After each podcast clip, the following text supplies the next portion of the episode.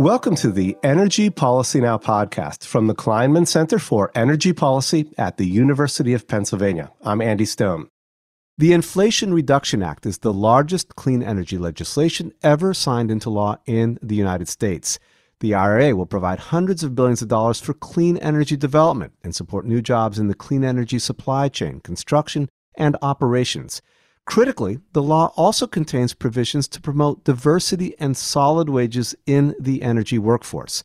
It acknowledges that the transition to clean energy presents a generational opportunity to address labor inequities that are rooted in race, gender, and, as we'll discuss today, geography. My guest is Nikki Luke, an assistant professor of geography at the University of Tennessee, whose work considers the labor opportunities presented by the energy transition and by recent laws such as the I R A and the Infrastructure Investment and Jobs Act. She examines the ability of clean energy workers to earn their living in an economy where energy jobs may be temporary and where traditional frameworks for workers to achieve security, such as through unions, have diminished. In a recent paper, she explores how state-level labor policies have contributed to geographic labor inequities that, if they persist, could limit access to quality jobs across the new energy economy. Nikki is a visiting scholar here at the Kleinman Center. Nikki, welcome to the podcast. Thank you so much for having me. It's great to have you here. It's great that uh, we're both healthy this time. I think two weeks ago, we tried to record and I was sick. Last week, you were under the weather. So hopefully today, third time is a charm. I hope so too. So your work focuses on a timely issue that I don't think this podcast has ever focused on, at least not to date. And you look at the energy transition through a geographic lens. And in particular, you've looked at how opportunity for workers in the energy industry and in the energy transition is tied to where jobs are and where they develop. So could you start us out by describing your interest in this link between the energy industry, labor, and place? Yeah, thank you so much for this question. So I'm an urban geographer by training and fundamentally interested in what makes places feel the unique way in which they do, how we understand place and the production of space as resulting from different political, social, economic, or processes, as well as ecologies, and how we understand what makes a place a place. And a significant part of geographic research has focused on this idea of uneven development, that the creation of wealth in one place might be connected to the creation of poverty, environmental degradation, or poor health in others. And geographers study this idea of uneven development as unfolding within and across geographic scales. So you might see this at the level of a neighborhood, or a city, or a region, or globally, as different state and business processes unfold over geography. And geographer Willie Wright, in a twenty twenty paper in the Annals of the American Geographers, describes that this is also a racialized process, and one that has deep roots in a history of colonialism. And so my research asks how, in working to realize a more equitable and healthy world, we have to think about these geographic differences, as well as the social relations and political economy that characterize place and that influence how the energy sector develops and unfolds in different places, shaping the kinds of employment and the environmental or environmental justice effects of different aspects of the energy sector. And as a geographer, I think about this idea of a just energy transition as being geographic and trying to address these geographic disparities. And so labor organizer Tony Mazzocchi, who first described this idea of just transition, and I'm quoting here from the nineteen ninety-three Earth Island Journal, described that where manufacturing or industrial facilities might, quote, just continue elsewhere, workers do not have such flexibility. The only way out of the jobs versus the environment dilemma is to make provisions for the workers who lose their jobs in the wake of the country's drastically needed environmental cleanup projects, end quote.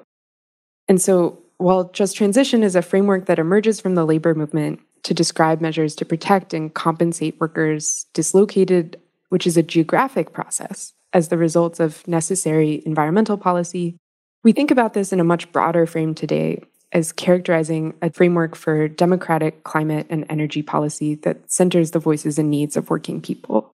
And so I think that achieving a just energy transition requires thinking about geography and these place-based strategies to support energy communities and communities of color that face disproportionate energy burden and environmental injustice, due in part to systemic and generational disinvestment that characterizes this uneven development of different geographies. You know, I want to take a step back here just a moment. Just transition as it relates to labor, and this is pointed out in one of the papers that, that you wrote, has been defined as the making whole of workers who lose jobs due to the energy transition. But what you're really saying here is there's an additional element here, uh, that is making sure that no geographies get left behind, essentially. Correct. I think that's really important to think about, that if we just have this labor focus, we might lose track of the fact that workers in the energy sector are embedded in much wider economies, and the communities that have depended on the energy sector or places that have borne the brunt of pollution, those questions must be addressed in thinking about what a just energy transition looks like. Now, you explore a concept that has been around for about a century, and that's called jobs property. And broadly, if, if I understand this correctly, the term refers to a right to employment and its benefits based on labor contract. That sounds a little legalistic already, but I'm sure you'll explain it for us. But could you introduce the concept as it applies to the energy sector and how thinking around it has more recently evolved? I was first introduced to this concept by another geographer, Vinay Gidwani, who argues that scholars, and particularly scholars in the global north, fall into the trap of talking about employment and jobs in the framework of a of formal employment, where you have a contract that defines the conditions of work with your employer. But across the world, um, the International Labor Organization estimates that sixty percent of workers are in the informal economy. And in the U S, we've seen the rise of gig or temp employment alongside other forms of informal employment that have always coexisted with wage labor. And so this idea of jobs property was first, in my research, put forward by economist John Commons, whose writing in the nineteen twenties preceding the recognition of collective bargaining in the United States. And he argues that workers had a right to property in their labor based on a union contract that conferred the expectation of income obtained through a collective bargaining process. And so this isn't actually formalized in any sort of legalistic way. But throughout the nineteen sixties, there are numerous instances of unions attempting to negotiate for payment based on this idea of jobs property when specific facilities or industries go out of business. And historian Thomas Sugrue, in a famous study of Detroit, writes that in the nineteen sixties, there was an effort by the United Auto Workers to fight plant relocation based on a claim to jobs property that wasn't recognized by the courts. And so while this has been debunked as a legal right and is increasingly tenuous for many workers who are not covered by a collective bargaining agreement or have seen these agreements discharged in bankruptcy proceedings, we still often fall into this trap of thinking about jobs and potential job loss within this framework of compensating specifically for the loss of jobs property. And so I argue in the article that you mentioned that we can't just think of a job as a source of income, but have to think about all the other aspects and ways in which employment shapes our livelihoods. In the United States, it's also the means of providing for healthcare, providing for retirement, and it's part of a person's connection to place and their means of making a living in that place. And so in the paper that you referenced, I, I argued that jobs property discourse can't ensure a just transition for a couple reasons. First, it doesn't address the fact that workers who lose jobs in the energy industry might face limited opportunities or worse working conditions in new industries.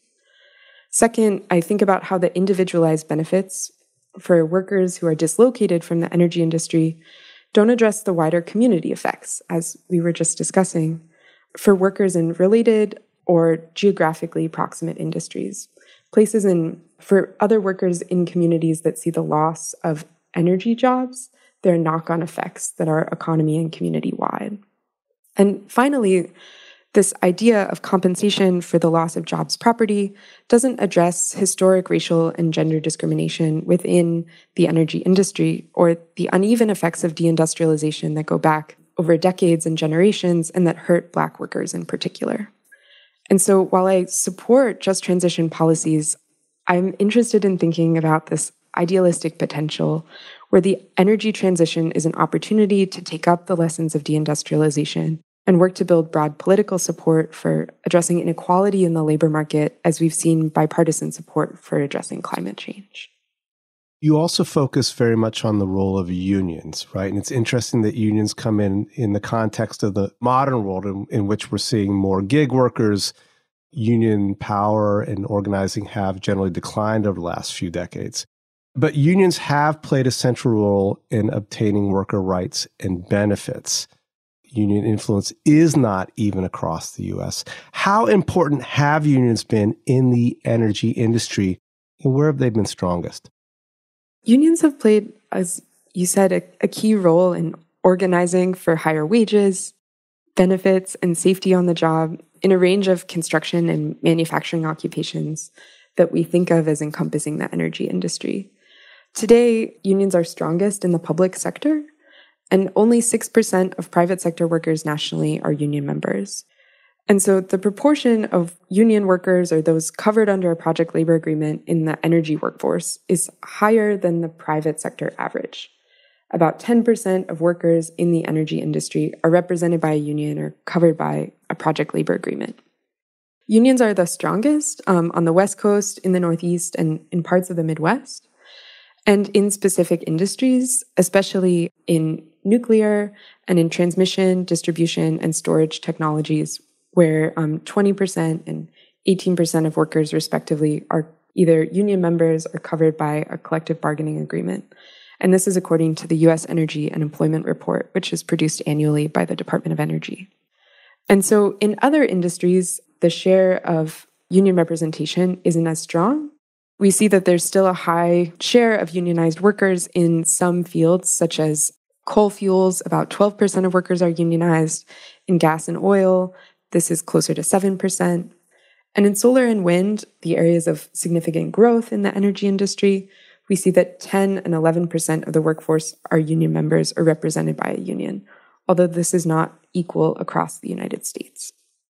It's interesting. So you just talked about the unionization rates uh, across several, you know, several parts of the energy industry, from uh, traditional resources to renewables. But as we look to the future and as we look to more renewables, one of the difficult facts here is that few wind and solar jobs are unionized. Yeah, this is a really important challenge for the industry as we move forward, and something that the I R A is specifically interested in trying to address and increase opportunities for union representation in the wind and solar industries. There are a couple of reasons why we see unionization rates are less in these industries, in part given where wind and solar construction are happening, the dispersed nature of wind and solar job sites, and the fact that these are, are temporary construction jobs. And so depending on the organization of solar and wind contracts, whether they're associated with utilities, and the geography in where those um, contracts unfold, we see that workers in those sectors are more or less likely to be represented by a union or union members themselves. So if I understand this correctly, what you're saying is that if these plants are built by the utilities, they're more likely to uh, have union membership or union members building those plants. If not, if they're independent power projects, then they are more likely to not be unionized? That is a trend that we see. On average, workers directly employed by utilities are more likely to be either union members or covered by a union contract than those in other parts of the energy sector. Yes. Okay, so as you mentioned a few minutes ago, the Inflation Reduction Act, you know, first off, it's expected to accelerate growth in jobs tied to new energy. That's pretty clear. But tell us a little bit more about the equity and representation targets that are in the I R A, to the extent that these are also in the Infrastructure Investment and Jobs Act. And what is the expected impact on the energy workforce? Yeah, thank you for this question. Something that's really important to note at the outset is that many of the programs within the Inflation Reduction Act and the bipartisan infrastructure law are considered covered programs within the Biden administration's Justice forty initiative, which aims to ensure that forty percent of the overall benefits of federal investment in climate change, clean energy, um, other infrastructure programs flow to disadvantaged communities that are, according to the Biden administration, marginalized, underserved, or overburdened by pollution. And so I want to just keep that in mind as we think about the labor-specific provisions, because the I R A has also used a few mechanisms to try and improve job quality in the construction sector, and particularly to try and address the lagging unionization rates in solar and wind construction. First, it requires that contractors pay prevailing wage and meet certain requirements to hire apprentices from federally registered apprenticeship programs in order to get the full value of certain tax credits or as a condition of certain loan guarantees and grants. And so, for those who might not be familiar, the Department of Labor defines a prevailing wage rate. It's a technical calculation, but it's based on the average wages paid to similarly employed workers in a specific occupation in a given geography of employment. And this is really um, intended to level the playing field for union contractors by eliminating the possibility that contractors can compete based on driving down the wages paid to workers. The second measure about ensuring federally registered apprenticeships is apprenticeships are a particular training pathway to bring workers into the skilled trades and to prepare them for um, a career as a journey-level worker through paid on-the-job training. Apprenticeships are industry-driven and often managed and funded through joint contributions of employers and unions to train new entrants into the field um, for a career in a particular trade. And as part of an apprenticeship, apprentices receive paid work experience, they receive progressive wage increases tied to skill acquisition, and are trained through a combination of on-the-job and classroom instruction. And after completing an apprenticeship, a worker will have a portable, nationally and industry-recognized credential that certifies them in a skilled trade. And so while these are important steps to support unionization and labor unions, there's a lot of work ahead to ensure that the benefits of these higher wage jobs, better standards in the clean energy industry, also go to disadvantaged communities, and ensuring that the Justice forty provisions also include jobs as a benefit of clean energy investment. So studies from the North American Building Trades Unions and others um, at more regional levels indicate that union apprenticeships are more diverse than their non-union counterparts. But across the country, there's a long history of racism and sexism in construction fields and ongoing concerns about underrepresentation of Black workers and women workers in particular, who are underrepresented in the energy industry. About eight percent of the energy workforce total is Black or African American, compared to twelve percent of the nationwide labor force, and about twenty-five percent of the energy workforce are women, compared to about forty-seven percent of the total labor force. And so when we think about how to ensure equity in the workforce outcomes of the Inflation Reduction Act in particular, it's really important to think about what enforcement looks like and what engagement with different community organizations means in order to ensure that these jobs are going to the places and people who have historically not benefited from work in the energy sector. So California has been one of the more forward-looking states on this issue of ensuring equity in the workforce. And actually, I believe it's been quite forward in terms of apprentice programs to ensure diversity. What stands out about the California experience? I looked very specifically at the question of apprenticeship training in the energy sector in California when I was fortunate to work at the U C Berkeley Labor Center in their green economy program with Carol Zabin and Bethany Jones. And a lot of our research at that time was focused on learning from the American Recovery and Reinvestment Act, when green jobs training programs were established that didn't necessarily create a pathway into a job at the end for workers. And so in California, the focus was on making sure that anyone who was part of a training program, ensuring that that training program, particularly if it was in an apprenticeable occupation, like a job in the skilled trades, was directly connected to a pathway to employment at the end. And while this is the goal of workforce programs across the country, what has been really important in terms of California's work to support high labor standards in the energy industry was the whole of government approach to ensuring that investments in clean energy, investments that came from the revenue generated through the cap and trade programs, greenhouse gas reduction fund, were directed to disadvantaged communities. And so there's a statutory mandate that part of benefits from the greenhouse gas reduction fund support disadvantaged communities, and a focus on ensuring that workers from those communities are also employed in industries and jobs that are investing in the places where they live. And so a couple aspects of trying to think about what building a pathway for new entrants to the field into a job looked like were um, creating strong mentorship programs and pre-apprenticeship initiatives that provide wraparound services and the support for people to succeed at work through initiatives like providing access to childcare. And thinking about all of these different aspects of what it takes for someone to enter the energy industry and stay in employment, progress through an apprenticeship, and make it into um, a journey-level position really requires thinking about these social and economic factors that are part of energy policy as you're setting up a workforce development program. So you found that the California experience, though, has not been translatable to the South, which you've really focused on more recently. I- explain, why is that?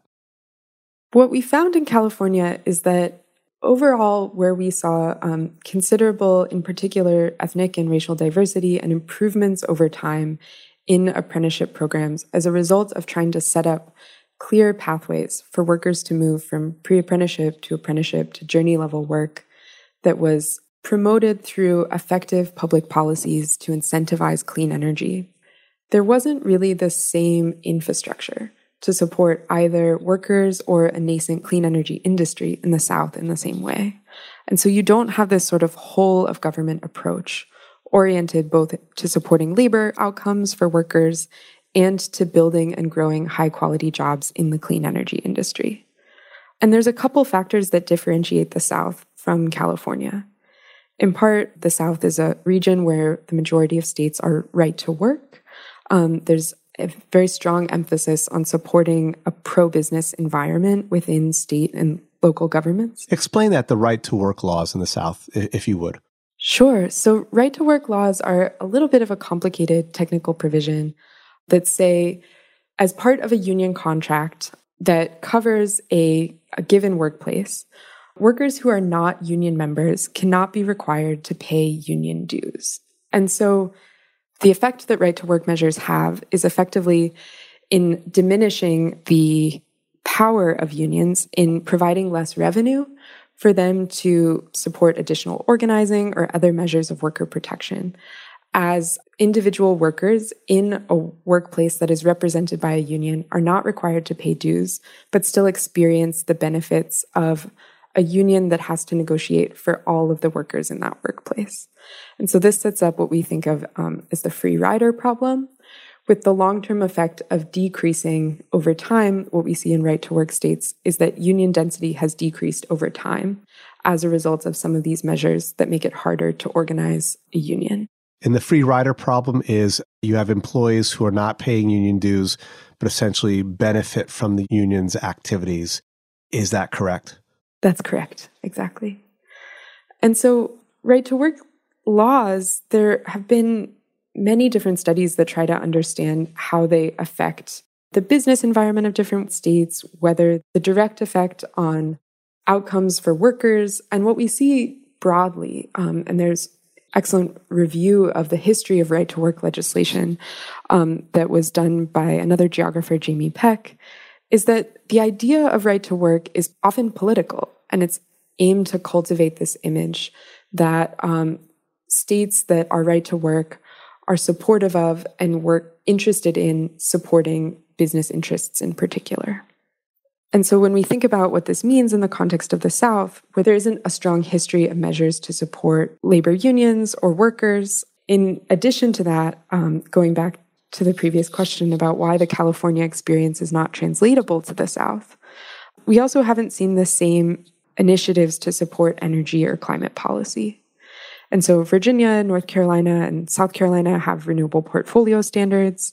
Um, in other parts of the South, technologies like s- solar energy have been introduced intermittently or slowly as the cost of solar has declined. But some of these other social elements that are tied in to thinking about the wider effects of the energy industry on an economy and understanding that there are labor and social aspects at play haven't been fully embedded in energy transition that proceeds only based on solar being adopted as it is the lowest cost energy resource. And so this idea that we should set up a pathway for workers in a growing energy industry hasn't had the same focus to ensure the equitable outcomes for workers like we saw in California. Well, I think right here we get to a key issue, right? So despite the fact that you just mentioned that in the South, there are less incentives, for example, for clean energy, and that there is also right-to-work laws, which have disincentivized this growth or the strengthening of unions. The fact is, is that much of the American industry and energy industry is shifting to the South, right? So you've got new battery plants. I believe Ford has established a battery plant uh, in the South, et cetera. There are many examples of this, right? So at the same time, you have these laws that may not allow workers to benefit from unions, et cetera. You have more jobs moving to the South. So how important is the South in the energy transition? When we think about the South, just generally, it's the largest region in the United States in terms of employment, with thirty-eight percent of total employment and a growing share of clean energy employment. And so there was an article published in Reuters that found that of the fifty electric vehicle, battery, solar panel, and other factories announced since the I R A was passed in August, eighty-three percent are located in right-to-work states, which are not only in the South, um, but across the United States. And companies choose to locate in places for lots of different reasons. This idea of locating in a pro-business environment that comes with right-to-work policy was quoted as important to some of the businesses that Reuters interviewed as a result of this study. But we also see that companies choose to locate for many other reasons, like connections to existing suppliers, transportation networks, um, and workforce development programs. And so the growth of recent clean energy manufacturing industries in the South follows the growth of automobile manufacturing in the region that has taken place over the last forty years. And that E Vs and battery manufacturing in particular are locating to the region. Um, we also see Texas, another right-to-work state, is among the largest solar and wind producers in the United States. And so it's a place that will be a site of growing importance, both for manufacturing and the generation of renewable energies. Okay, so there's a, a passage that you provided in your most recent paper that I think sums this up very succinctly. You write that these regional geographies of labor law circumscribe the realization of a just transition. And it sounds like workers and jobs are generally shifting to areas where workers are traditionally disenfranchised. So the key question going forward is, what does this hold for the future of energy equity, particularly as it applies to employment? So we talked a little bit about right-to-work laws that um, happen at the level of a state and make it more difficult to organize a union. And there are other measures that have been adopted by Southern states to try and restrict other forms of worker organizing, often through the ballot box, where working people have tried to champion issues related to fair scheduling or raising the minimum wage at the local level to try and improve the quality of jobs for workers in the energy sector and otherwise. And across the South, um, there's been a, a wave of preemption measures that restrict the authority of local governments to adopt more aggressive labor protections than are allowed by state law. And so in many different ways, we're seeing this pattern of local, state, and federal initiatives trying to define what the future of work looks like for working people in the energy industry and otherwise. And as jobs, and particularly jobs that are motivated by or reliant on federal incentives, shift to the South, there's an opportunity for these new positions that are either trying to get the full value of a tax credit or are required as a condition of a grant or a loan guarantee to use prevailing wage or to hire workers. Um, a, a certain share of their workers are apprentices.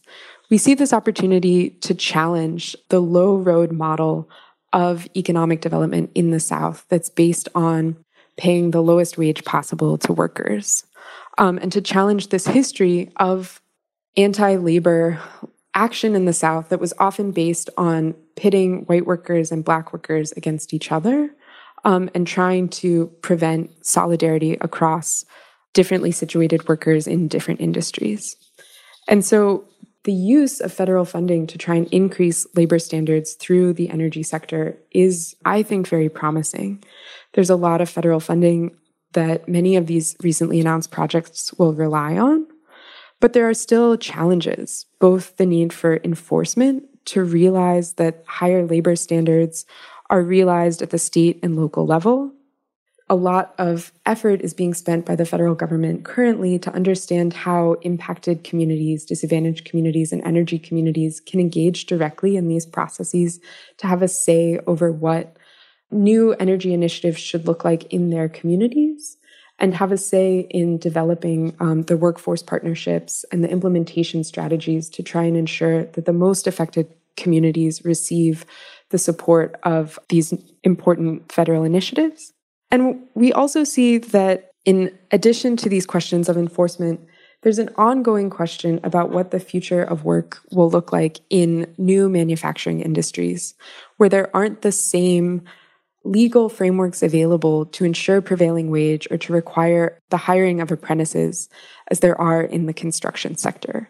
And so As um, jobs shift to the South, it creates an opportunity for worker organizing, um, and it's something that will need continued support and attention and focus from across the United States to try and overcome this history of geographic competition between different regions of the country, different places that undercut conditions for workers to the benefit of industry.